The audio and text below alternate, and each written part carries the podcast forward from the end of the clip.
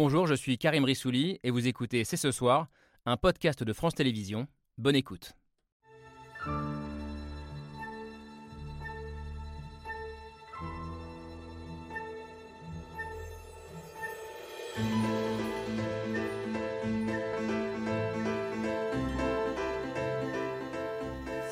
Bonsoir à toutes, bonsoir à tous, bienvenue sur le plateau de C'est ce soir. Quel est le point commun entre Brad Pitt et les salariés de l'entreprise française Onclusive? Eh bien, d'Hollywood jusqu'à Courbevoie, tous voient leur travail menacé par l'irruption de l'intelligence artificielle. 217 licenciements à venir en France, pendant qu'aux États-Unis, des acteurs et des scénaristes en grève s'inquiètent d'être bientôt tous remplacés. Alors, entrons-nous dans une nouvelle ère qui va complètement bouleverser le monde du travail Faut-il croire ceux qui prédisent la disparition à terme de quelques 300 millions d'emplois à travers le monde. L'IA va-t-elle tous nous mettre au chômage ou sera-t-elle bientôt notre nouvelle collègue préférée, celle qui nous permettra de mieux, voire de moins travailler? On a une heure pour en débattre. C'est ce soir, c'est parti. C'est ce soir avec Arthur Chevalier. Salut Arthur. Salut Camille. Et un sujet qui, euh, je sais, te tient tout particulièrement à cœur ce soir. Tu t'es déjà euh, amusé par le passé avec l'intelligence artificielle, notamment en faisant parler Napoléon à l'occasion de son bicentenaire, mais aussi en éditant un livre coécrit avec une IA, Si Rome n'avait pas chuté de Raphaël Dohan, qu'on avait d'ailleurs reçu euh, sur ce plateau au moment de la sortie la saison dernière. L'IA, une technologie qui suscite beaucoup d'espoir, de craintes, de fantasmes. Et parmi les plus inquiets, il y a peut-être vous, Fabrice Epelboin. Bonsoir. Bonsoir. Vous êtes un entrepreneur euh, du numérique, enseignant, spécialiste des médias sociaux. Et pour vous, on est assis sur une bombe. Tous les métiers où l'on n'utilise pas nos bras sont menacés et la France n'est pas préparée. Bonsoir Laurent Daudet. Bonsoir. La bombe qu'évoque Fabrice Epelboin, c'est peut-être un peu vous qui l'a posée, puisque vous avez euh, fondé euh, une entreprise qui s'appelle Light On, une sorte d'alternative française à ChatGPT pour faire simple, euh, avec des solutions à destination des entreprises. Vous nous expliquerez en quoi ça consiste. Mais ça ne vous empêche pas de vous poser des questions. Comment j'ai failli vendre mon âme à l'intelligence artificielle? C'est le sous-titre de cette BD que vous avez écrit, illustré par Apupen, qui sort mercredi prochain, dans laquelle vous mettez en scène un chef d'entreprise qui vous ressemble un petit peu et qui s'interroge sur euh, les effets potentiellement pervers euh, de son activité. On y reviendra. Face à vous, une philosophe qui, elle, ne s'inquiète pas du tout. Attendez, eh, vous allez vite. Je suis allée un peu vite. Pas, pas trop, en tout cas. Bonsoir. Juliette Attendez, on en, on en reparlera. Bonsoir. Vous êtes l'une des grandes spécialistes françaises du travail, de l'organisation euh, du travail et des rapports sociaux en entreprise. Vous nous avez dit en préparant l'émission que vous ne croyez pas au grand remplacement euh, de nos emplois par les machines et qu'au contraire, pour vous, il faut voir l'IA comme une opportunité euh, pour des salariés qui bientôt peut-être seront délestés des tâches les plus ingrates. Alors concrètement, qu'est-ce que ça va produire, cette collaboration entre l'humain et la machine au sein de l'entreprise? Ça, c'est une question qui vous intéresse, Apolline Guillaume. Bonsoir. Oui. Bonsoir. Vous êtes philosophe, spécialiste des nouvelles technologies et rédactrice en chef du média en ligne Philonomiste.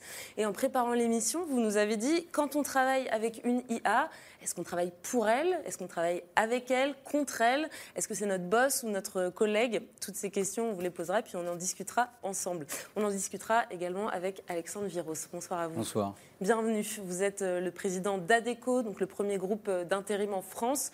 Vous êtes donc très au fait des mutations euh, du, du, marché du travail.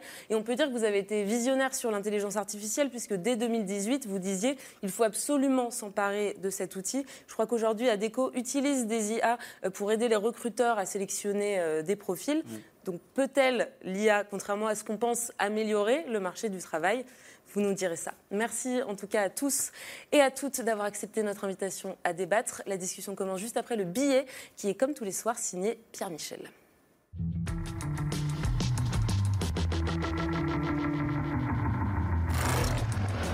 Sur le principe, ça paraît ludique. Les histoires de nos grands héros américains nous rappellent ce que notre pays représente Faire parler Trump en français, Messi en anglais. We were not prepared for this opportunity. Rendre le général international. C'era una volta un antico paese. Sur le principe, pourquoi pas faire du stand-up avec un vrai faux Jerry Seinfeld? Did you know Kyle's favorite drink is a Manhattan? That's right. He likes his drinks like his comedy, watered down and full of regret. On peut aussi générer la voix d'Angèle par intelligence artificielle. Elle a les cheveux dorés, la peau bien bronzée. Sur le principe, c'est original, mais ça commence à la foutre mal. this is it.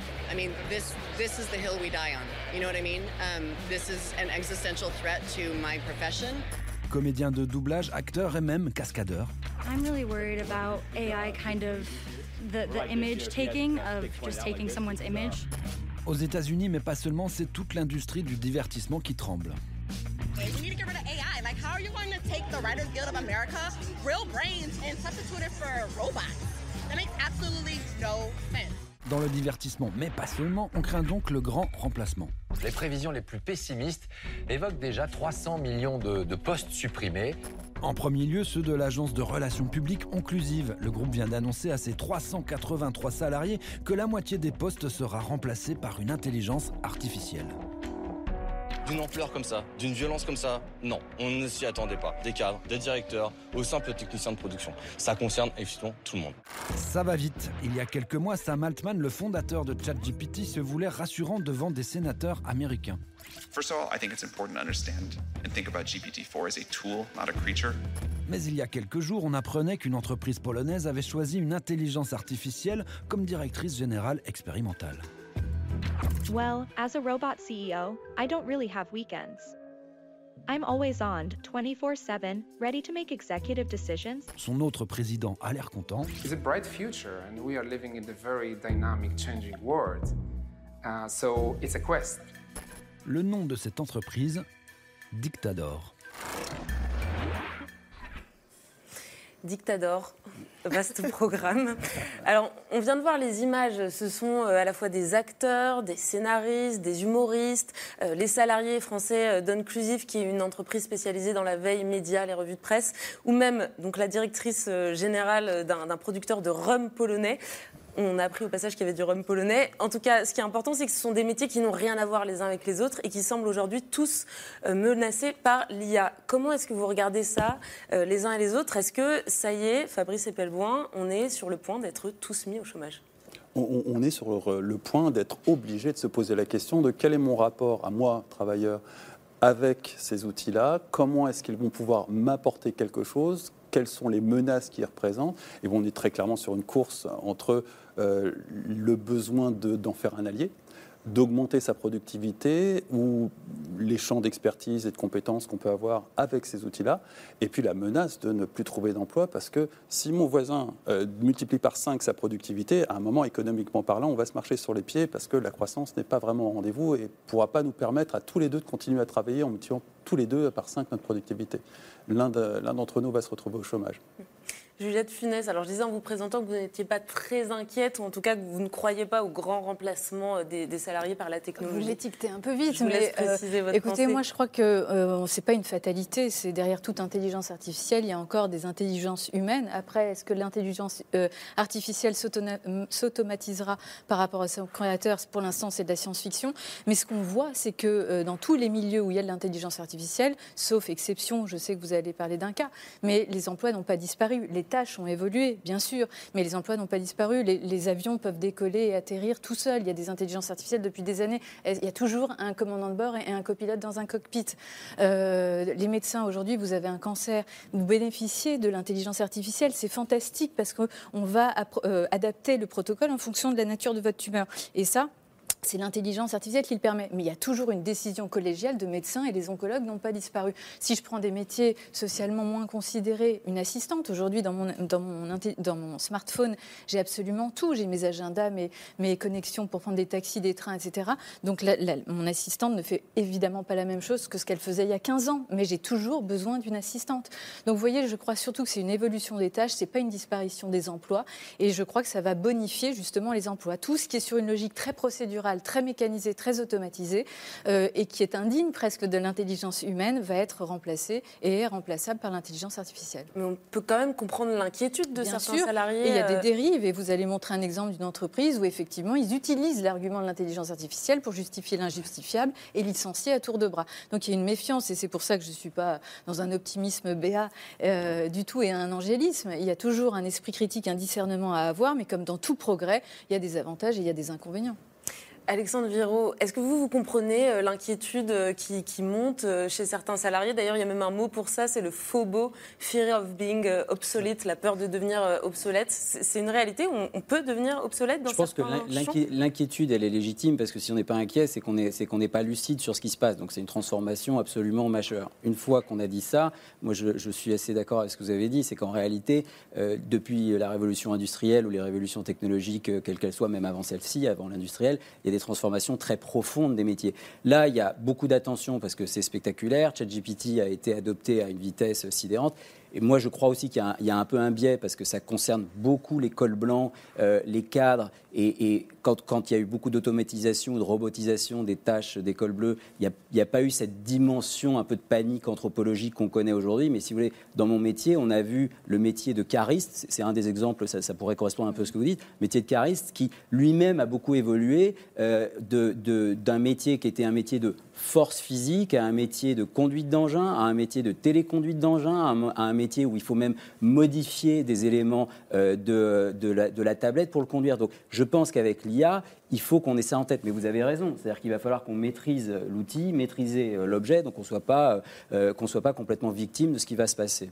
Alors un point intéressant dans, ce que vous venez de dire, c'est finalement, je me tourne vers vous, Laurent Daudet, le côté très contre-intuitif du fait qu'on a pensé pendant des années que les robots allaient remplacer les métiers les plus manuels.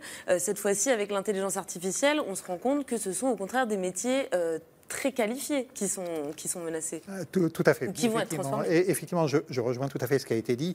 C'est ce qui est nouveau. C'est ce qui est nouveau. Des métiers qu'on estimait euh, créatifs, par exemple, qu'on estimait totalement à l'abri de ce type de, de, technologie, où on dit c'est très loin, qu'on va pouvoir écrire des romans, et dessiner des logos, etc. Et maintenant, ça s'est fait. C'est le pouvoir de la donnée.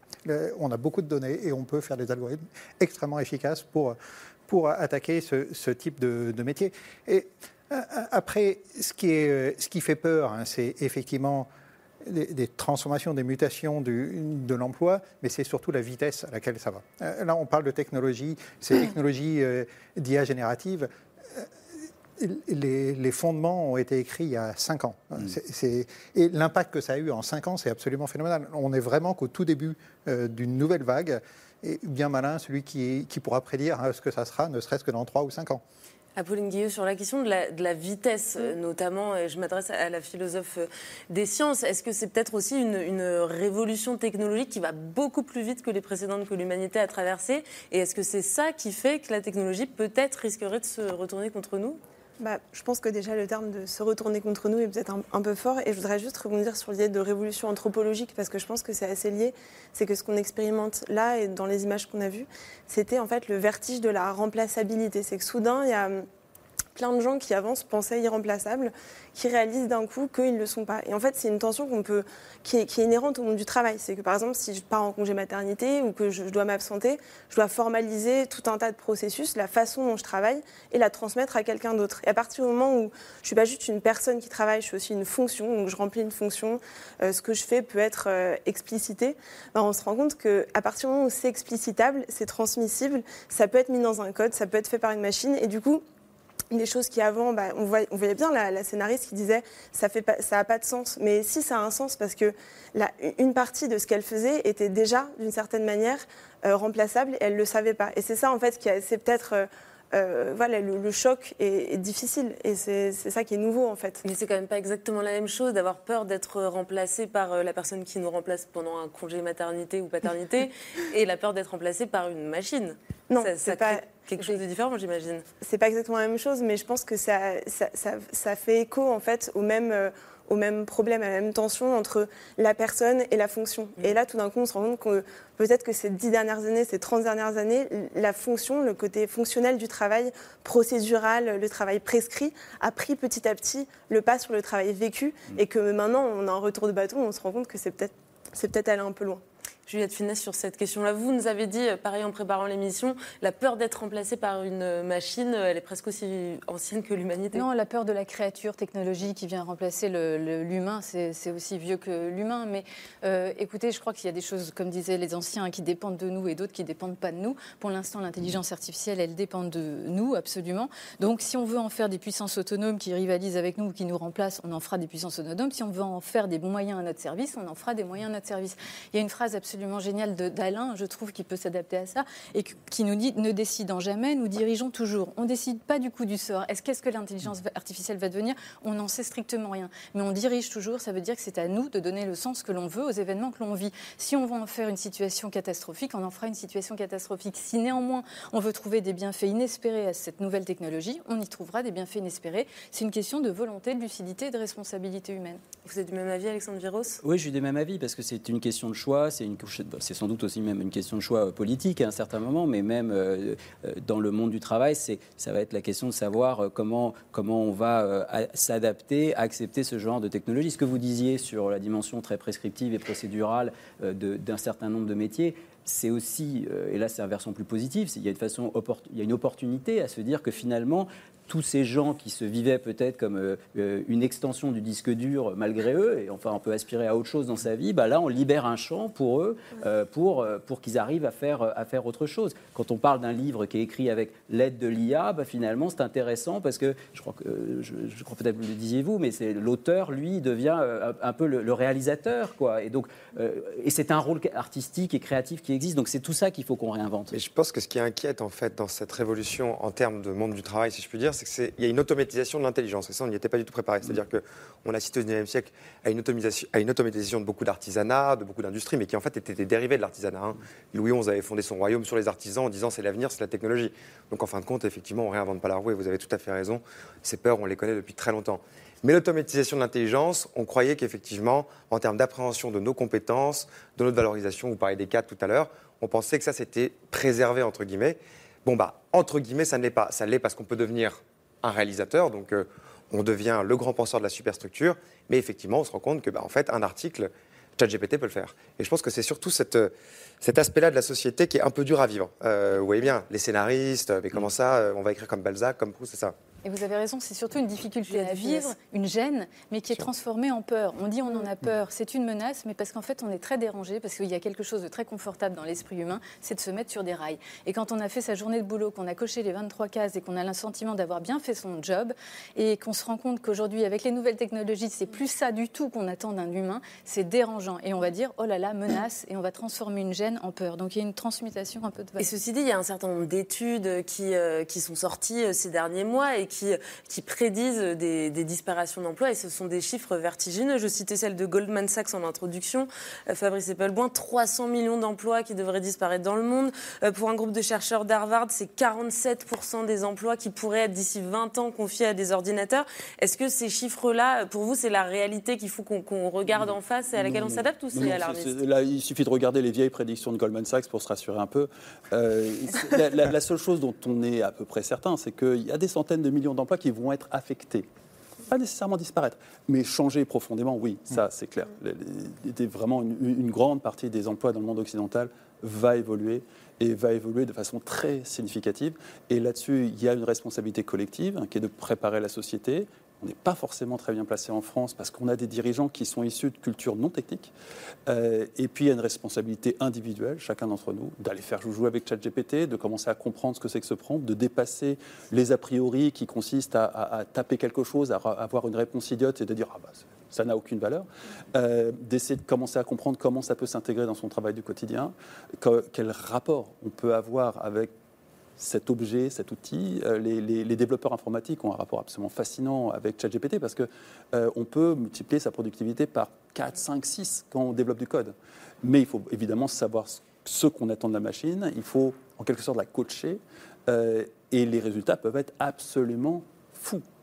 Et là-dessus, il y a vraiment euh, une multitude de responsabilités, aussi bien sociétales, politiques, économiques. Les chefs d'entreprise ont, ont des responsabilités gigantesques, mais individuelles. Et c'est la, oui, c'est la question que j'allais poser. Je vous la pose, Alexandre Viros. Le- L'accompagnement du coup de ces, de ces salariés dont le métier va être transformé, est-ce que c'est, enfin, de qui est-ce que ça relève? Est-ce que ça relève de notre responsabilité individuelle? Est-ce que c'est euh, les politiques publiques? Est-ce que ce sont les dirigeants d'entreprise? Alors moi j'ai toujours considéré qu'il y, a- il y a il y a un trio qui est responsable de cette question de, de l'adaptation en fait de nos compétences au, au nouveau monde. C'est un trio entre l'individu, euh, l'entreprise et son chef, et, euh, et les, pouvoirs, les- pouvoirs publics. Et ce que vous disiez d'ailleurs, si juste on peut, on peut, pour être précis, il y a les métiers qui vont être changés, mais en réalité, c'est beaucoup les tâches qui vont être changées. Moi, et je, tiens à dire aussi que euh, quand on prend l'exemple, ça, c'est pas l'intelligence artificielle, mais la robotisation de beaucoup de tâches, les métiers existent encore, mais ce sont les tâches réalisées qui ont été changées. Et là où il y a une responsabilité de l'entreprise, c'est d'acter le fait que euh, on n'a plus un stock de compétences qu'on a acquises euh, à la sortie de l'école et puis en fait euh, ça dure toute une vie. Il faut avoir un raisonnement pour filer la métaphore plutôt en flux, en se disant en fait tout au long de la vie, il faut qu'on apprenne et comme on dit, il faut apprendre, apprendre à apprendre, apprendre à désapprendre et à réapprendre. Mais c'est ça qui est fondamental et c'est ça qu'il faut qu'on arrive à faire. Et vous avez tout à fait raison. La France est malheureusement mal équipée euh, pour raisonner de cette manière, parce que les gens ne raisonnent pas comme Et ça. c'est- c'est parce que- qu'on voit, pardonnez-moi, la formation comme un coût et jamais comme un investissement, donc on raisonne complètement euh, à l'envers. Et comme quelque chose d'initial. Et comme C'est- quelque chose d'initial. C'est catastrophique. Euh, Moi, mes études datent du XXe siècle. Euh, il est évident qu'il faut qu'on repense notre système éducatif, d'ailleurs c'est probablement le bon moment, euh, pour en faire quelque chose qui se déroule sur toute la vie. C'est indispensable. Euh, et- et on, on a besoin de réinventer un système éducatif qui soit accessible et offert à tous, pas juste aux jeunes. Laurent Daudet Sur- ce point, c'est vraiment, euh, je pense que c'est vraiment quelque chose de clé, la formation et la, la- la formation de l'ensemble de la société. Mais on a une chance avec cette nouvelle génération d'intelligence artificielle qu'elle s'utilise en langage naturel, elle s'utilise en français, en anglais ou dans, dans la langue de tous les jours. Ce qui fait qu'on n'a plus besoin d'être informaticien. Bien sûr, il va y avoir beaucoup de métiers d'informaticien qui vont être créés. Il y a, il y a- il y a ces- tous ces nouveaux métiers euh, d'accompagnement, de déploiement en entreprise et, et dans les administrations de cette intelligence artificielle. Mais tout le monde peut s'y mettre. C'est ça qui est absolument extraordinaire. Il, il suffit, et, et même ça peut aider. Cer- certains pour métiers, cer- certains métiers pour lesquels la maîtrise de l'orthographe euh, peut être un obstacle. Euh, ça, peut permettre à certaines personnes qui ont eu des- des- une éducation qui était peut-être euh, pas forcément celle qu'on a toujours rêvé, qui, qui- qui peuvent accéder à certaines fonctions parce qu'on a un correcteur orthographique parfait qui peut générer des textes excellents et, et ça peut être une vraie chance euh, pour, pour beaucoup d'emplois. Pardon, juste un exemple, parce que je- je- ça me fait penser à un exemple. Nous, on a, on a développé justement ce qu'on appelle un, un- un- un producteur de CV. Parce qu'en fait, si vous avez, nous- pour, pour beaucoup des personnes qui, qui trouvent un emploi via, via ADECO, la rédaction d'un CV, c'est quelque chose de très pénible. Et le, le- système est encore structuré autour du CV. Parce qu'on a fait, c'est qu'il y a un instrument qui permet de faire, euh, avec de, de Natural Language Processing, donc qui analyse la langue naturelle, la personne dit ce qu'elle a fait, et grâce à une version d'abord ouverte de ChatGPT, puis la version fermée, ça génère automatiquement un CV. Et- et Bah là, c'est là, c'est un très bon, u- un très bon usage de, de ChatGPT. Et, et maintenant, dans les entreprises, c'est les IA qui vont lire les CV aussi. Donc voilà, maintenant, c'est les, c'est les- c'est les IA qui Alors aux c'est sûr qu'il y a quand même quelqu'un. Aveline Guillaume. Non, mais ce, que- ce qui est, ce, que, ce que vous soulignez là qui est intéressant, c'est que c'est c'est un objet technique dont, euh, dont la fonction ne précède pas l'usage. C'est-à-dire qu'on est, euh, on est avec un, un peu comme à l'apparition d'Internet, j'imagine, on est avec quelque chose qui est un peu un ovni. Euh, dont euh, on n'a pas vraiment l'impression que ça, a un- une utilité. Moi, je me rappelle au début, on se disait mais ça sert à quoi? On a déjà Google, on a déjà des traitements de texte. Et en fait, je pense qu'on on est juste au début de quelque chose parce qu'il n'y a pas d'un côté euh, les groupes humains, le sujet bien cantonné avec son intelligence propre, etc. Et de l'autre côté, la, ma- la machine qui viendra lui voler son travail. Je pense qu'il y a une- une troisième entité un peu composite qui va se créer, qui va être en fait un composite d'humains et de machines. Je ne dis pas qu'on va être des cyborgs, mais qu'il y a quand même euh, peut-être une émergence, quelque chose qui va apparaître, dont on ne connaît pas encore la nature, qui sera une coopération dont on n'a pas encore exactement l'idée, qui sera peut-être plus de l'ordre de la coopération sociale d'ailleurs que vraiment enfin, machinique ou robotique comme vous pouvez avoir avant.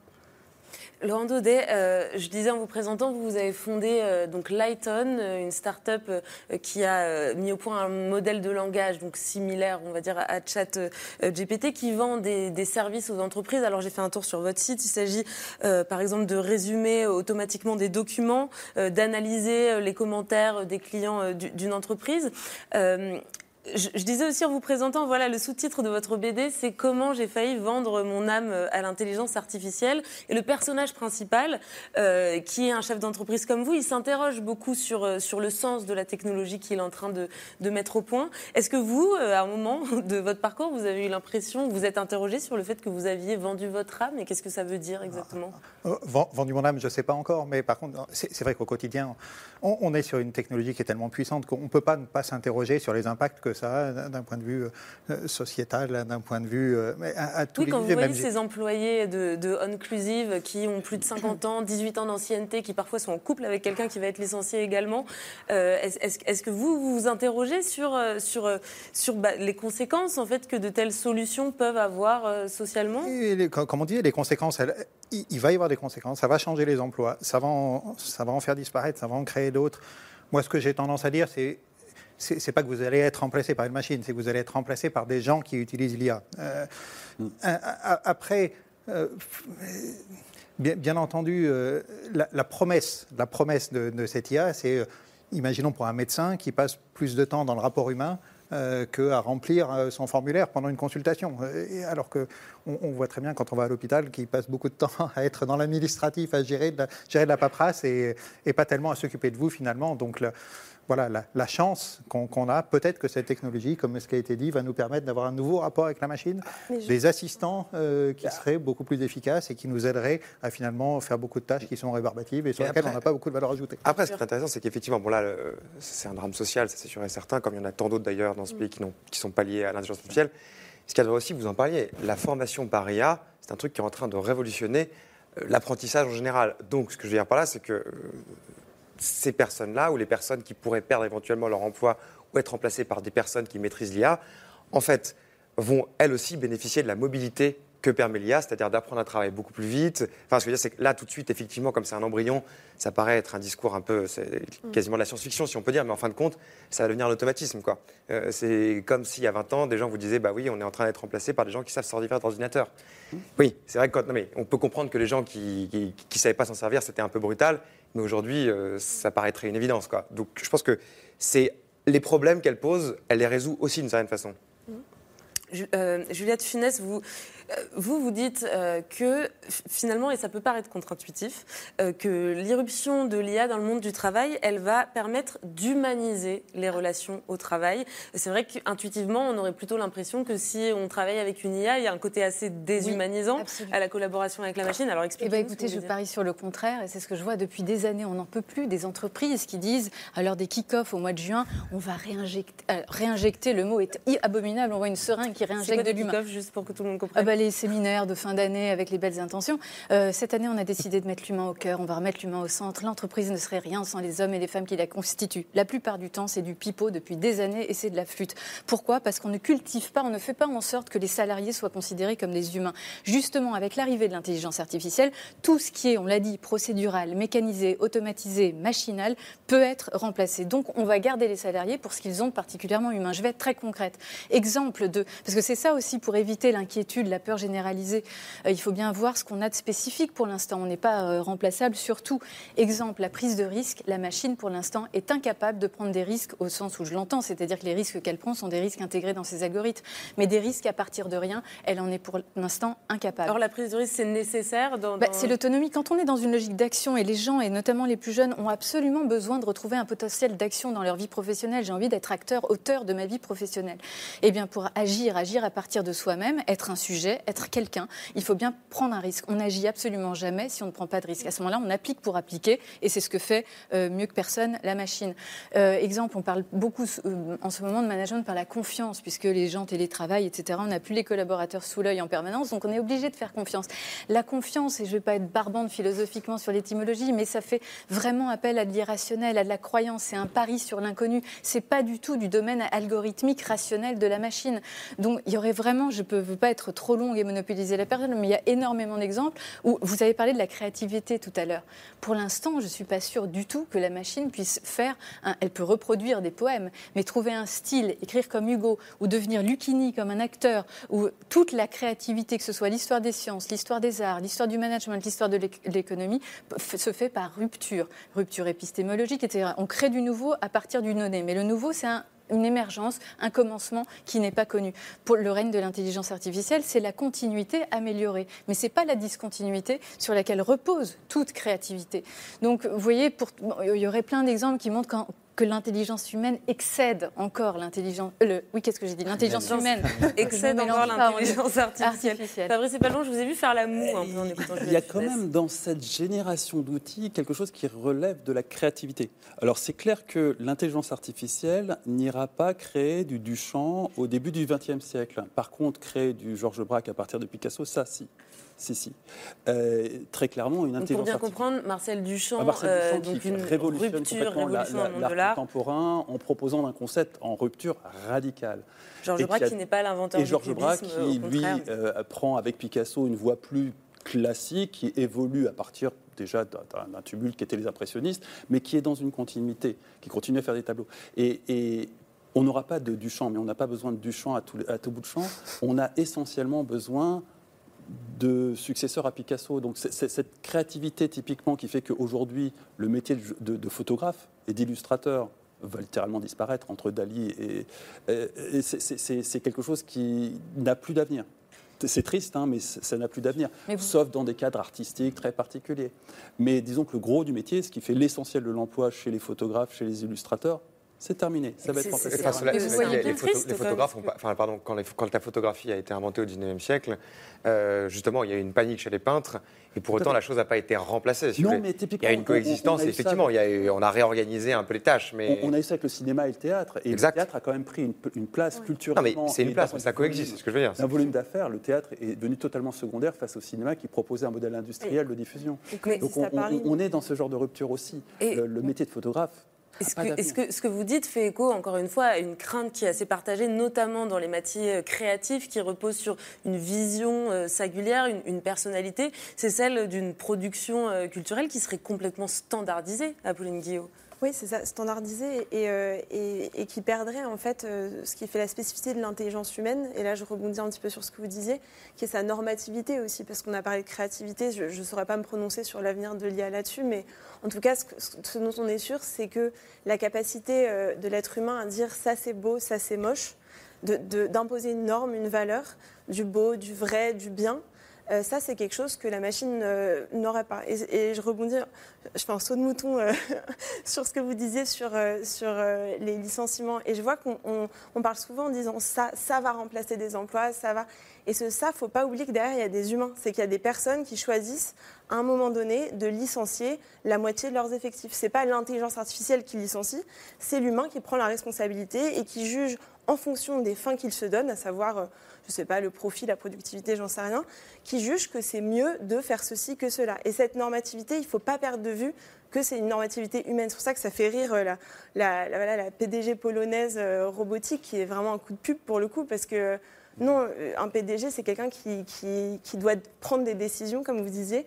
Et pour prendre des décisions, il faut se donner un cap. Et pour se donner un cap, bah, il faut avoir une norme. Exactement, et jamais un outil ne peut justifier une décision. On l'avait vu lors du télétravail aussi, beaucoup de gens disaient le télétravail va empêcher le travail collectif. C'était faux, c'est pas dans l'essence même du télétravail qu'on ne peut pas organiser. C'est beaucoup plus difficile d'organiser tant de travail, mais c'est absolument pas dans l'outil. Donc jamais, ce serait de la mauvaise foi sartrienne, c'est-à-dire remettre sur un outil une euh, incapacité euh, humaine ou une décision humaine qu'on ne veut pas avouer.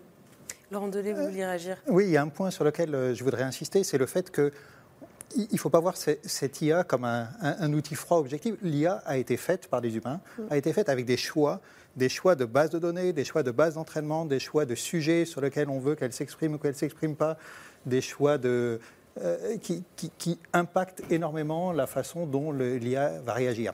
Euh, si, je donne un exemple, je parlais avec, on parlait ici de, création, euh, de création artistique, je parlais avec quelqu'un qui voulait faire un outil pour les écrivains et qui me disait, moi si j'utilise ChatGPT, mais ça, ça marche pas, ça, me fait, c'est tiède ce que ça sort. Est-ce que tu peux me faire une IA qui, bah, dans les tragédies grecques, dans, le polar, c'est toutes les perversions humaines, mais ChatGPT, il, il gomme tout ça, il, interdit tous les sujets qui parleraient de, de- de perversion. Donc quelque part, euh, Il est woke.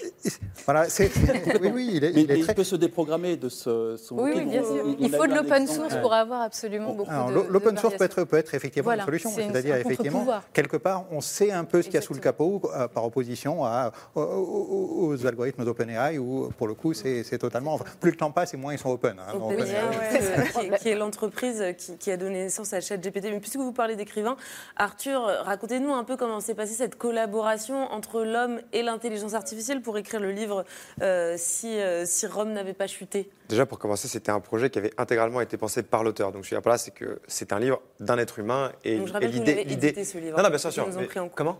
Non, je rappelle juste que vous êtes l'éditeur de Oui, livre, voilà, qui- exactement. Euh, D'ailleurs, c'est marrant parce que quand j'avais apporté le premier projet en PDF imprimé au bureau, les gens rentraient dans le bureau et regardaient ça. On parlait de la peur tout à l'heure et étaient stupéfaits. Enfin, c'était au mois de janvier, hein, donc euh, c'est vous dire la rapidité des choses. Étaient stupéfaits de voir ça et n'y croyaient pas. Euh, c'est pas possible. Euh, non, c'était. Nous, on l'a fait parce que c'était porté par un auteur. Par ailleurs, dans ce livre, il y a des points de cet historien, car il est historien par ailleurs, euh, sur ce que raconte la machine, là où elle délire. C'est une, uchronie. hein. donc, évidemment, par exemple, ChatGPT ne serait pas capable d'écrire un livre d'histoire puisque la machine commet des erreurs factuelles, ce qui pour un livre d'histoire est évidemment inadmissible. De même, d'ailleurs, on n'a pas enclenché un grand mouvement de remplacement, ni les êtres humains. Mais sur ce livre-là, on a travaillé en fait comme d'habitude. C'est-à-dire qu'on a repris les images euh, informatiquement hein, quand elles étaient imparfaites, euh, on a corrigé un peu la ponctuation, un correcteur tout à fait humain à travailler, des graphistes. Bon, donc en fait, c'est- une bonne idée pour. euh, ça donne une idée de ce que peut être l'outil pour faire ça. En revanche, ce qui est sûr, c'est que ça aurait coûté 25 fois plus cher de faire ce livre qui est très illustré, et donc en fait, aurait été quasiment inabordable pour une maison d'édition normale. On n'avait juste pas les moyens de le faire. Donc là, typiquement, à quoi sert l'IA À faire une sorte de superproduction hollywoodienne livresque qui a servi à ça. Dernier point, c'est peut-être un peu intéressant aussi pour ça, c'est-à-dire que le- le, hum, je trouve que le- l'IA touche aussi à ses limites parce qu'on voit que son style, eh ben, c'est le style d'un enfant de 14 ans qui commence à écrire, mais dans le même temps, elle est parfois très surprenante. Elle a inventé une forme de latin tout à fait cohérente. Elle a inventé, je veux dire par là, des mots latins. Non, non, mais c'était. Alors, moi, je parle pas un très bon latin, mais Raphaël parle quasiment aussi bien latin et grec que français. Elle dit c'est incroyable, les mots latins qu'elle invente, en fait, font tout à fait. Enfin, on peut très bien créer une sorte de généalogie d'où ils viennent. Donc, elle est parfois stupéfiante de créativité, d'intuition, et voilà. Et ce que j'entends là dans, dans- dans tout ce processus, c'est euh, une collaboration euh, avec euh, l'intelligence artificielle qui était à la fois une assistante et puis parfois euh, une technologie qui pouvait donner des, des idées. Mais est-ce que c'est toujours le cas, Alexandre Viros? Je prends un autre exemple beaucoup plus concret dans un autre domaine.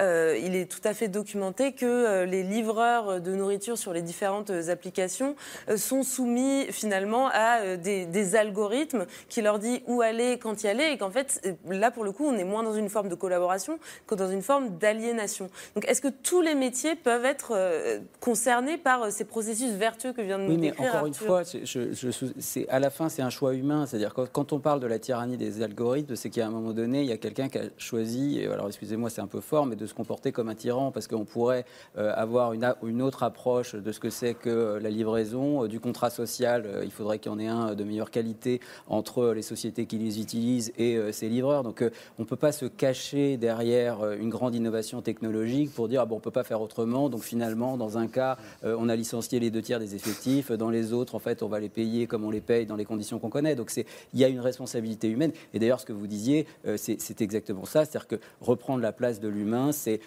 la prise de décider, c'est prendre un risque. Euh, et- et une décision par rapport à l'algorithme tyrannique ou pas tyrannique, c'est finalement une prise de risque parce que vous arbitrez entre euh, l'énorme gain de productivité euh, qui est objectif, euh, qui, est lié à l'utilisation de l'algorithme, et puis toutes les conséquences qui sont, qui sont celles que vous avez citées en permanence. C'est ça. Ce qu'une IA ne, pourra pas faire, c'est cette prise de risque, c'est cette prise de conscience. Ce qu'elle ne pourra pas faire, si on va sur la créativité, moi j'aime bien Matthew Crawford à l'éloge du carburateur, c'est trouver le problème. Elle peut résoudre le problème, mais trouver le problème, chercher le problème. Ça, c'est des choses qu'elle ne sait pas faire. Donc, donc je pense qu'il faut aussi parfois pardonnez-moi, mais juste garder la tête froide euh, tant qu'on peut, pas céder à tous ces chiffres euh, un peu euh, délirants, enfin pas délirants, mais en tout cas spectaculaires qui nous sont sortis par Goldman Sachs. Je- on voit bien comment c'est. Je veux dire, on tire le trait avec des, tableurs Excel en se disant, bah, voilà, ça sera 300 millions, un quart des tâches, euh, voilà, on va laisser peser. C'est un peu plus compliqué que ça. J'entends ce que vous dites, mais c'est vrai que dans, dans le fonctionnement d'une entreprise, il y a quand même la question du rendement. Euh, le rendement, il n'a pas de, de morale, euh, Julia de Funès. Non, bien sûr. Ça ne veut pas dire qu'on ne peut pas avoir une morale dans l'entreprise, mais le but de l'entreprise, ce n'est pas la morale, c'est la performance. Mais sur l'idée de la- l'aliénation, euh, il faut caper les gens, il faut armer les gens pour qu'ils ne perdent jamais de vue la finalité d'un outil. Et ça, ce n'est pas évident, parce qu'il y a vraiment vraiment une logique humaine qui aime, comme je l'ai dit tout à l'heure, cette logique procédurale. C'est ce dont notre pays euh, crève dans la bureaucratie, etc., où on a l'impression, il ne s'agit pas de critiquer les process, parce qu'aucune organisation ne peut vivre sans procédure, je ne suis pas stupide à ce point-là, mais euh, quand la procédure devient le sommet des priorités, la priorité absolue au détriment du sens de la situation, c'est là qu'on tombe dans l'absurdie, et c'est là que ce qui m'inquiète plus, moi, depuis des années, c'est pas l'intelligence artificielle qui remplacerait l'intelligence humaine, mais c'est l'intelligence humaine qui s'artificialise très vite dès lors qu'elle se met sur cette logique-là. Donc il y a tout un effort, une culture psychique presque à faire auprès des collaborateurs pour dire vous avez cet outil fantastique, mais ça ne doit pas être ce process-là qui est la finalité ultime. Il faut toujours garder en tête le sens de la situation. Fabrice. Il y, a, il y a un autre problème qui va se poser avec les collaborateurs d'une entreprise, c'est que très concrètement, si je multiplie ma productivité par deux, mon premier réflexe, ça va être d'aller demander une augmentation et, à défaut de l'obtenir, euh, d'aller trouver une autre entreprise pour m'employer ou, ou de participer à cette ubérisation de l'économie, devenir freelance. C'est ce qui va se passer très rapidement dans le développement informatique. Ça, ça va poser un problème majeur pour les entreprises. Parce que les entreprises, elles ont deux façons d'intégrer cet outil. Soit de façon centralisée, on peut imaginer intégrer ça au process de l'entreprise et faire. euh, L'application la plus évidente, c'est la relation clientèle. Parce qu'effectivement, on peut avoir des chatbots qui jusqu'ici étaient de l'ordre du fantasme et qui sont extrêmement efficaces. Le et qui vont chatbot, rem- c'est des, des petits Oh robots avec Des petits robots on peut qui vont remplacer au vos- lieu d'avoir quelqu'un au téléphone. Voilà, Ils qui sont vont remplacer efficaces, vos call hein, centers. parce que quand on tombe sur- Mais par contre, si au sein de vos employés, vous commencez à avoir une concurrence de celui qui sera le plus augmenté, non seulement, à un moment, votre capacité de production en tant qu'entreprise va être totalement débordée, vous n'aurez pas suffisamment de clients pour répondre à votre capacité de production, donc vous serez tenté par un plan social, mais qui plus est, vous aurez des gros pro- problèmes de relations sociales au sein de votre entreprise, parce que vos employés seront parfaitement légitimes à demander des augmentations, surtout vu la situation économique actuelle. Ils seront parfaitement légitimes pour venir vous demander des augmentations et pour claquer la porte euh, si jamais vous ne leur donnez pas ça- ça va vraiment poser un problème fondamental aux entreprises à ce Ah. Pauline Guillot, justement, sur ce- ces relations sociales au sein de l'entreprise. Oui, je rebondis juste sur ce que vous dites et on, on embraye, mais je pense que les, les gens demanderont une augmentation ou bien une diminution de leur temps de travail parce que si on, si on reprend, euh, voilà, enfin si, si on regarde euh, le, le choix de travailler euh, Ça, un c'est- certain nombre d'heures, un- même, c'est à ce une c'est vrai que les charges, le Oui, oui. d'une diminution de temps de travail, les charges explosent pour Oui, l'entreprise. oui, Donc le, le modèle économique de Mais l'entreprise la question aussi que pose l'intelligence artificielle, je pense, euh, c'est de manière générale, pourquoi est-ce qu'on travaille encore? Enfin, dans quelques années, pourquoi est-ce qu'on va travailler Et là, je pense que souvent, on se pose la question de manière très individuelle, le sens du travail, s'il faut que je trouve un sens dans mon travail, etc. Comme si c'était quasiment un problème psychologique, alors que c'est un problème collectif de pourquoi on se fatigue, quoi, pourquoi on se lève le matin.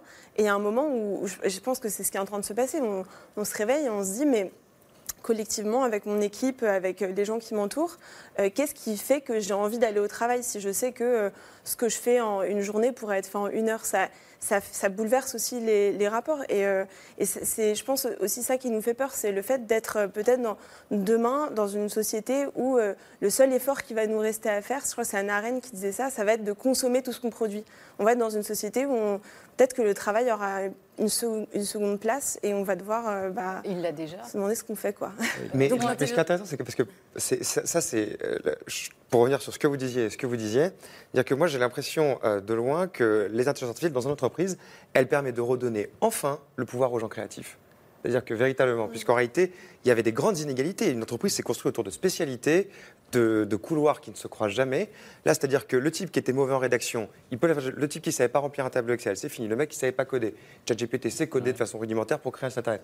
Donc en fait, là, tout à coup, enfin, depuis 40 ans, dans une entreprise, la créativité, effectivement, va être valorisée. Vous ne pensez pas qu'on peut le voir de cette façon aussi? Oui, euh, on peut le voir de cette façon. Après, moi, je suis un, je, je suis un peu euh, partagée parce que je me dis peut-être que 100% de créativité, 8 heures par jour, être euh, entièrement euh, Ouais. dans la, la valeur ajoutée, je me demande si c'est pas un peu fatigant aussi et si on n'a pas besoin euh, d'avoir des respirations de temps en temps, des, des moments procéduriers comme pas. hein. Déjà une minute de créativité quoi. dans une vie, quand on crée vraiment quelque chose, c'est rare. hein. Enfin, je pense que c'est ouais, très ambitieux de se dire qu'on va être tout le temps super créatif, euh, super euh, en train de prendre des risques, en train de. Je pense qu'il faut aussi penser qu'on aura besoin, à mon avis, de. Et je pense que les moments sociaux, les moments de, de réflexion collective euh, vont être aussi importants pour ça. C'est qu'on ne va pas tout le temps être dans le deep work euh, intense à, à faire des choses extraordinaires. Il ne faut pas non plus mettre trop de pression sur les gens. Quoi. Oui, mais, par- mais parce que ce, que- ce Alexandre que vous dites juste là, c'est, c'est- c'est, euh, ce qui est intéressant, c'est finalement si, si, euh, l'IA peut permettre à l'entreprise un peu de, de corriger ses propres mots sur les 50 ou 60 dernières années. C'est-à-dire l'excès de process et de procédure a laissé penser qu'en fait, euh, une entreprise qui fonctionne bien, c'est une entreprise où tous les processus sont déroulés 24 enfin, pendant le temps de travail à 100% et on fait que ça. Et en fait, dès que vous avez une pause, dès que vous discutez, c'est du temps perdu. Donc euh, c'est euh, du travail à la chaîne. Et puis en plus, c'est devenu, les modes de management qui, qui existent depuis des années, on a l'impression que c'est ça. La, réalité d'une entreprise, c'est euh, heureusement euh, un peu plus complexe que ça et un peu plus euh, riche que ça. Et donc je pense que si on arrive à dégager tout ce temps euh, procédural, ces process qui font un peu ces bullshit jobs, là, comme on dit, où personne ne reconnaît, même ne comprend, vraiment ce qu'il fait, ni à quoi ça sert, parce qu'on lui dit bah, tu t'occupes de ça. Enfin, on peut, imaginer toute une dystopie autour de ça. Mais si ça permet en fait de régler, d'accélérer ces processus-là pour, bah, comme vous le disiez d'ailleurs dans, l'exemple euh, médical, passer moins de temps à faire de la paperasse et de l'administratif, mais faire plus d'humain, parler à ses collègues, euh, avoir du temps collectif, puis la créativité collective. Je, je comprends ce que vous dites, c'est-à-dire il y a la créativité euh, euh, un peu ultime, mais simplement se dire tiens, on va réorganiser le travail. Enfin, vous savez, quand, quand vous avez une équipe très opérationnelle, parfois leur moment de créativité, le moment de créativité, c'est tout simplement se dire bah, comment est-ce qu'on va organiser les choses, comment est-ce qu'on va changer ou améliorer un produit. Donc il y a, il y a un niveau de, de créativité euh, modeste mais réel euh, qui- qu'on peut, qu'on peut réactiver euh, grâce à ça. Et Je pense à ça quand vous dites, parliez de la question du sens. Parce que Bah, si tant est qu'on leur beaucoup. impose pas comment faire les choses, parce qu'il y a aussi, enfin, il y a, il y a- il y a des moments sous-optimaux dans le travail qu'il va falloir conserver. Ouais. Pour le bien, je pense pour le bien-être des gens. Et les- c'est la tentation de, de l'IA parfois aussi, c'est de dire qu'on va pouvoir tout optimiser de manière uniforme. Là où je pense qu'il y a des, des poches de, de contingence, des poches d'hésitation, de, qui sont importants aussi dans la vie sociale et dans, la, dans le développement personnel, quoi, d'avoir euh, des moments où on ne sait pas, plutôt que d'aller directement se tourner vers l'IA et demander qu'est-ce que probablement on devrait faire, peut-être se poser la question avec, euh, en faisant l'erreur, euh, la, la- pardon, en, faisant, euh, en prenant le risque de se tromper. Et je, je que c'est ce que vous dites, mais c'est-à-dire qu'un travailleur, ça n'est pas, ça n'a jamais été un, un- un bout de procédure ou, ou- ou une machine humaine qui applique une procédure. On a voulu faire croire ça, on a voulu le dire, il faut surtout pas le faire. Et là, c'est peut-être l'occasion d'avoir un révélateur que c'est pas ça et que c'est pas comme ça qu'il faut qu'on fonctionne. Je pense qu'on a surprocessé euh, les modes, les modes de fonctionnement et les modes de travail. Et ça, c'est peut-être euh, ce que l'IA permet été- de résoudre. Ça a été, vous dites que ça n'était pas ça, mais ça a été ça beaucoup depuis des années dans les entreprises et ça explique une grande part le- de la démotivation, du désengagement, parce qu'on a considéré les gens comme des bons petits soldats qui devaient appliquer et qui n'étaient absolument pas des sujets humains. Donc moi, je crois au contraire que c'est une réalité qui maintenant a fait son temps et qu'on passe à une- un nouveau sens du travail. Quand vous parliez de la place du sens du travail qui a changé, je crois que c'est déjà le cas. C'est plus du tout une finalité en tant que telle, c'est plus un but en tant que pour ma génération je généralise parce que c'est toujours faux les raisonnements générationnels, mais pour ma génération et les précédentes, en gros le travail pouvait être une finalité. On avait un beau boulot, on avait réussi sa vie sociale. Aujourd'hui, le travail clairement c'est un moyen pour vivre. C'est un peu comme la santé. Juste, je fais un dernier parallèle, c'est-à-dire que bien sûr que le travail ne disparaîtra jamais. On est bien obligé de bosser pour vivre, pour nourrir ses enfants. Donc le travail est essentiel, comme une bonne santé est essentielle pour vivre. Mais on vit pas pour une bonne santé, on vit pas pour un travail.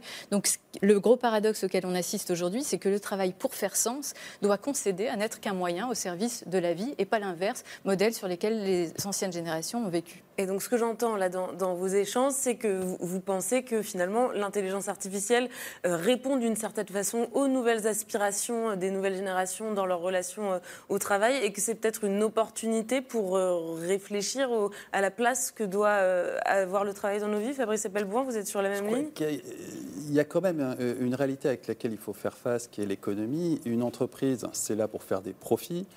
À quelques exceptions près, c'est la position dans laquelle est bloqué son dirigeant parce qu'il répond à des actionnaires, euh, et que le- les marchés sont par essence limités par la croissance de l'économie dans laquelle ils se trouvent. Très concrètement, si on augmente la productivité de 20% dans une croissance de 2%, il va y avoir d'un surplus, et donc ça va créer un problème. Ça va créer un problème dans certaines entreprises, pas toutes, dans certains secteurs, pas tous, dans certains types de professions, pas tous, mais il va y avoir un, gros bouleversement qui, qui nous faut accompagner politiquement, socialement. euh, Et alors, est-ce qu'on est capable politiquement euh, d'accompagner une technologie non, non. qui va beaucoup plus non, vite non, que non, le euh, politique? Vraiment, politiquement, on, on- on- on est dans un pays où tout le monde est dirigé par des Sciences Po et des HEC. On- n'a pas de culture technique à la tête de l'État.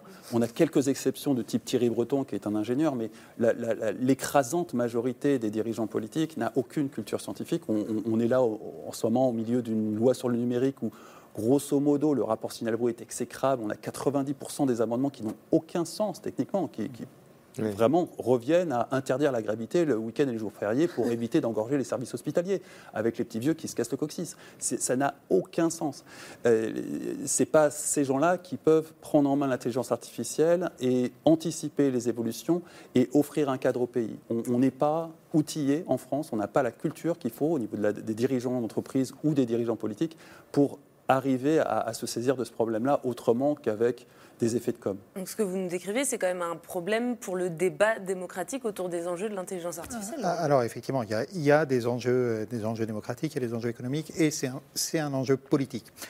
Il semble quand même que les politiques en France aient compris qu'il y avait quelque chose qui se passait. ah oui, après, euh, après que savoir s'ils vont mettre les moyens en face qui sont à la hauteur des enjeux, euh, que ce soit d'un point de vue euh, de l'éducation, d'un point de vue de l'économie, etc. Et, et je pense beaucoup du transfert de valeur. C'est-à-dire qu'il va y avoir de, la destruction de valeur créée à certains endroits, beaucoup de valeur qui va être créée à d'autres endroits. Mm. Est-ce que ça, la, valeur est créée uniquement en Californie ou est-ce qu'il y en a aussi chez nous? Ça, c'est une, question qui reste ouverte. Et bah, je le, pense aussi cloud, le, cloud, la précédente, enfin l'une des précédentes évolutions technologiques, avec, qui était le cloud, a, impacté l'économie française comme une immense désindustrialisation informatique pour aller reconstruire des usines en Californie. Oh, Donc ça a été catastrophe en termes de, transfert de valeur. Le cloud, et, le cloud, vous avez raison, et les chips aussi, enfin les, microprocesseurs. Et les chips, et, en fait toutes les... On, peut, on peut lister euh, tout... Bah, c'est une, constante du numérique depuis les années 80, c'est-à-dire que ça augmente la productivité, oui, mais si ça avait augmenté la croissance des pays occidentaux dans des proportions soit considérables, soit au moins à mesure de ce qu'elle détruisait en termes d'emploi, ça se serait vu. Ah bah ça, se voit dans le cours de bourse d'Apple. C'est clair. d'Amazon. Euh, hein c'est, ça, ça, n'a pas, ça, détruit des choses que ça ne remplace pas. Ça, c'est sûr et certain pour le coup. Mm. Julia de mais vous parliez du débat démocratique et pour moi, les deux ennemis, c'est pas d'accuser une classe politique, c'est pas parce qu'ils sont pas scientifiques, qu'ils sont pas compétents pour décider.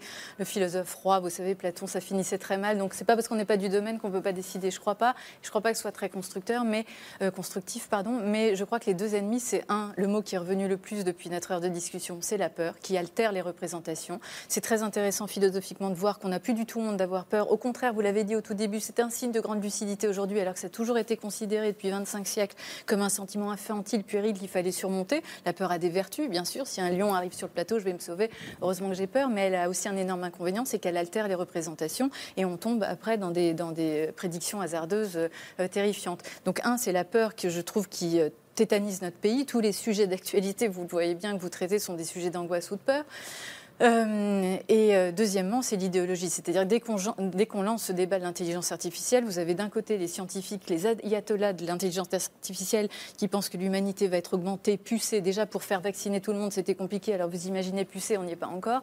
Et puis de l'autre côté, les réactionnaires euh, avec un petit saupoudrage complotiste qui disent de toute façon les esprits et la civilisation déclinent, les esprits et les enfants ne savent plus rien faire, etc. Donc comment défendre un outil qui peut être fantastique sans tomber dans l'idéologie intransigeante d'un côté ou de l'autre. C'est tout l'enjeu d'un débat démocratique. Et alors, puisque vous parlez d'idéologie, je voudrais montrer une des planches de la BD de, Laurent Daudet qui nous a pas mal interpellé euh, à la rédaction. On va la voir. C'est une discussion entre deux personnages qui s'interrogent sur les suppressions d'emplois euh, à venir avec l'intelligence artificielle. Oui, elles seront colossales. C'est le prix du progrès. Le progrès, mais pour qui? Qui paye les pots cassés? Les multinationales vont se goinfrer alors que près de 90% de la population population pourrait être affectée. On se retrouve en pleine dystopie, sans parler de ce que ça va coûter en énergie et en ressources. C'est le rêve de qui ça?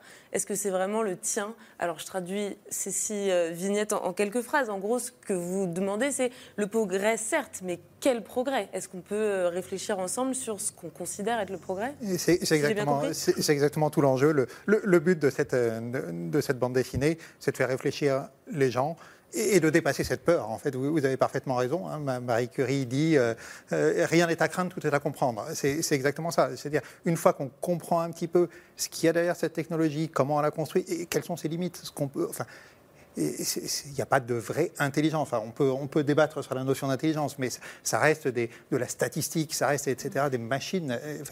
Donc, une fois qu'on a dépassé ce fantasme qui est nourri aussi par la science-fiction, et ça, la, science-fiction est, géniale pour nous faire réfléchir sur plein de choses, mais il y a aussi les Terminators, il y a aussi toutes ces notions qui, qui sont là pour et voilà, la, la peur bloque. Euh, Une fois qu'on s'arrête là, euh, Ouais. etc. Et on Donc il, société il faut dépasser à la peur. Le principe de précaution qui est inscrit dans notre constitution est fondé sur la peur. Donc ça, ben, je ne vais pas euh, faire référence à ça, mais vraiment, c'est en cas de peur, en cas de doute, envisage le pire. C'est le principe de précaution. Et donc on est une société qui cède à l'idéologie du risque zéro, l'innocuité totale. Résultat, quand on est dans cette idéologie-là, on n'agit absolument jamais.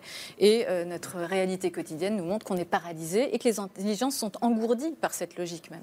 Et, et j'en reviens du coup à la question que je vous posais tout à l'heure et que j'adresse à vous, euh, Alexandre Viros, désormais. Comment est-ce qu'on fait euh, en France pour organiser un vrai débat démocratique sur le type de société euh, vers lequel on veut aller avec des outils, notamment comme euh, l'intelligence artificielle? Est-ce qu'il y a des, des règles à mettre, des limites euh, à poser, une éthique, gens à ne pas une morale? Jamais. Non, non, des, des, euh, je pense qu'il faut qu'on.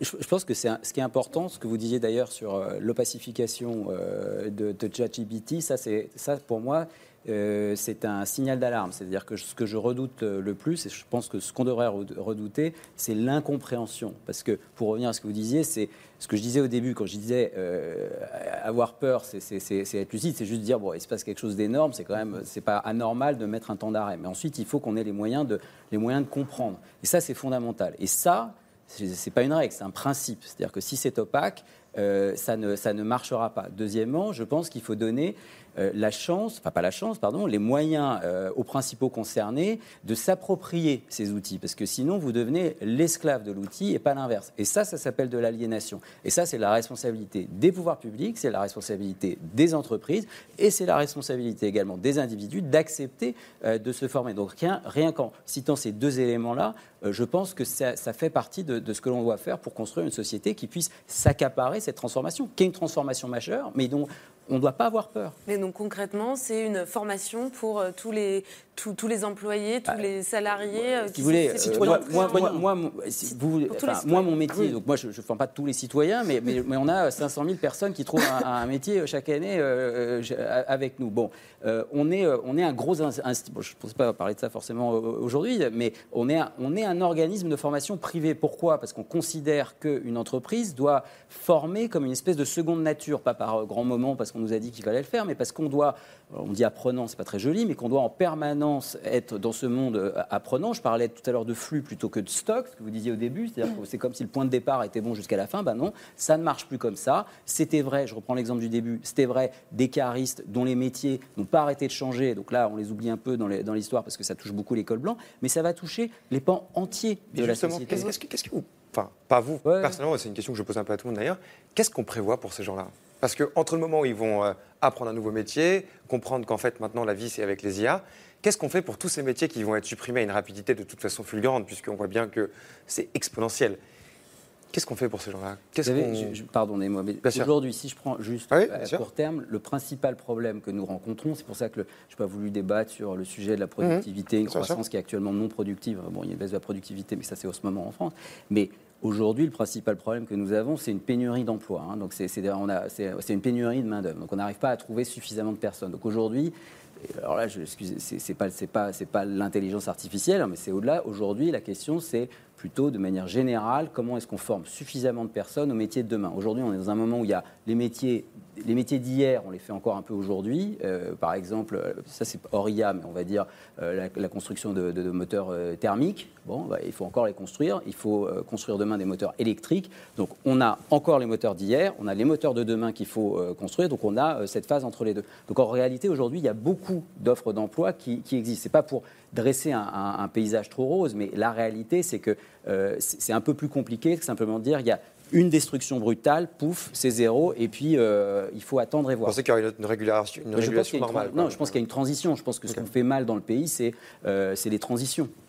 Et les formations. Et la- Et les Vous avez- formations, Vous oui, avez la- un la boulevard, formation. parce que la formation, ça évitera, au moins ça ciblera sur les métiers euh, qui sont demandés, et ça évitera les formations débilisantes que les gens se coltinent depuis des- années, dans des séminaires ouverts pendant trois jours à faire des tours Eiffel en spaghetti pour voir s'ils ont l'esprit collectif ensemble. Ah, ouais. C'est un enfer. Ou des escape games. Donc enfin, on va arriver à des formations qui forment, qui augmentent l'humain, et pas au sens euh, oui. augmenté technologique, mais qui améliorent vraiment le- les gens et les qualifications des gens, et pas ces formations stéréotypées qui... euh, Et, des- et- et en particulier les humains qui ne sont pas ou plus dans des entreprises. Il, il faut vraiment euh, éviter de laisser aux entreprises cette charge qu'il la fasse, c'est très bien. Mais si, euh, à partir du moment où on est exclu de l'entreprise, soit parce qu'on est au chômage, soit parce qu'on est freelance, euh, on n'a pas accès à cette formation qui permet de prendre le train de cette intelligence artificielle, ça va être catastrophique. On va, former des- on va avoir des exclusions euh, en pagaille. Je, pense, je pense que c'est important de dire formation à l'IA, mais aussi formation par l'IA. Tout à Je pense fait. que l'IA peut être un outil Potentiel formidable pour incroyable. aider à travers tous les champs Mais elle remplacera quand même pas un enseignant qui a du charisme, de l'autorité, des choses, voilà. Juste, moi, j'ai une question que je me pose, et là aussi, j'ai pas du tout de réponse, mais dans, la, dans le rapport qui avait été fait par euh, OpenAI euh, en mars sur le monde du travail, il détaillait tous les métiers qui n'étaient pas menacés ou pas exposés, il disait euh, à l'IA. Et il y a beaucoup de métiers qui ne sont pas du tout valorisés, pour, lesquels personne ne va aller chercher de formation.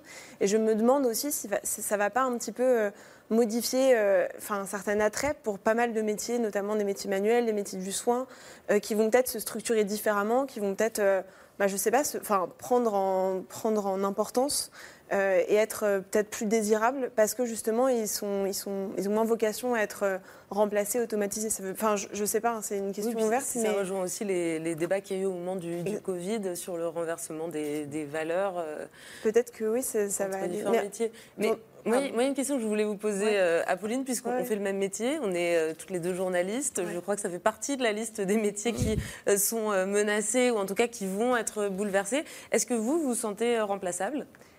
Euh, moi, je sais qu'il y a une partie de ce que je fais qui est remplaçable, mais il y a, il y a- le chaos n'est pas remplaçable. Et je pense qu'il y a beaucoup de choses euh, dans, dans la façon dont on travaille, mais pas que moi, mais je pense euh, pas mal de personnes, qui est de l'ordre un peu de la, du chaos, c'est-à-dire de bah, des choses qui sont pas forcément, euh, comme je disais au début, les- tout ce qui est verbalisable, euh, qu'on peut expliquer en plein d'étapes.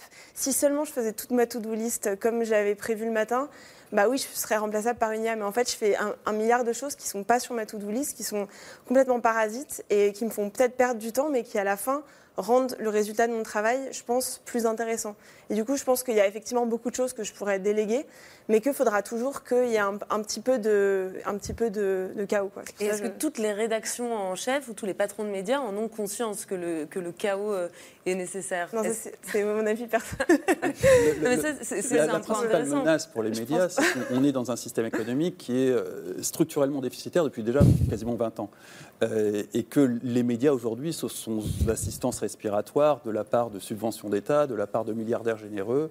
Euh, très concrètement, le principal danger de l'intelligence artificielle, c'est son coût de revient qui permet d'envisager des médias extrêmement rentables, ce qui n'est pas possible aujourd'hui, ou ce qui est très rare aujourd'hui.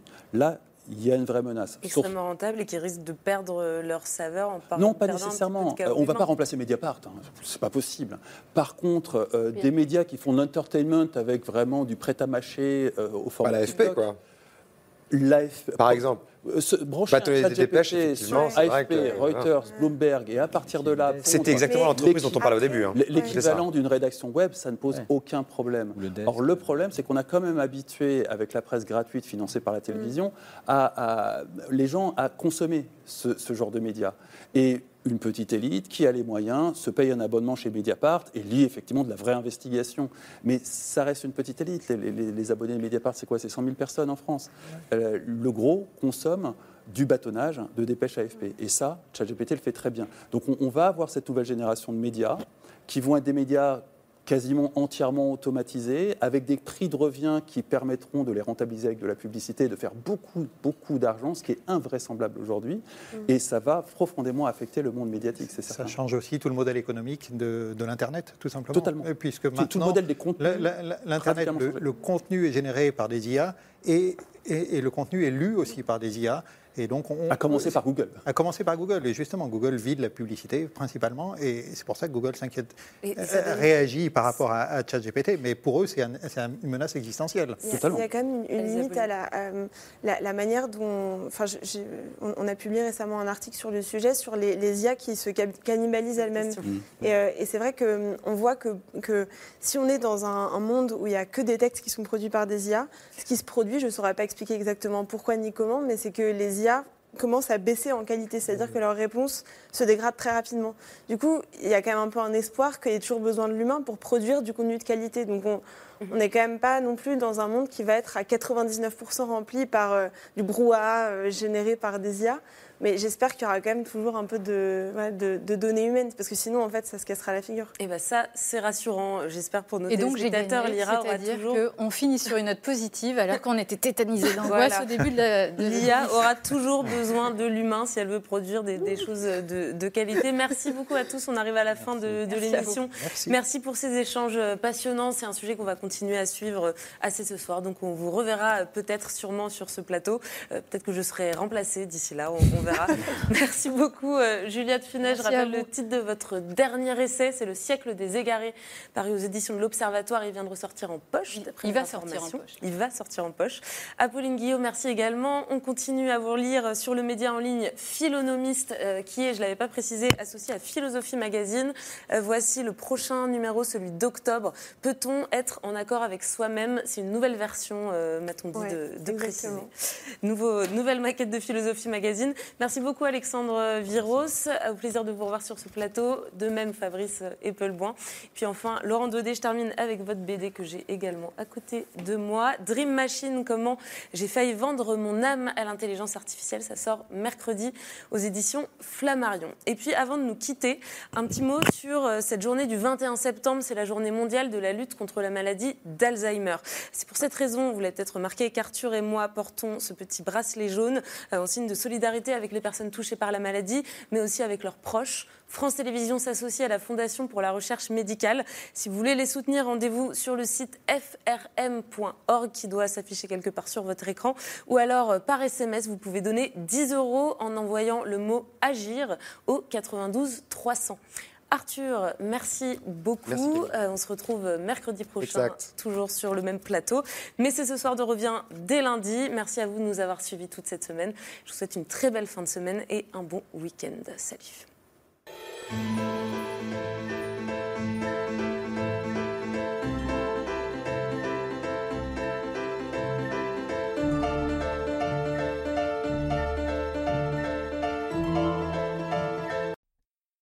C'était C'est ce soir, un podcast de France Télévisions.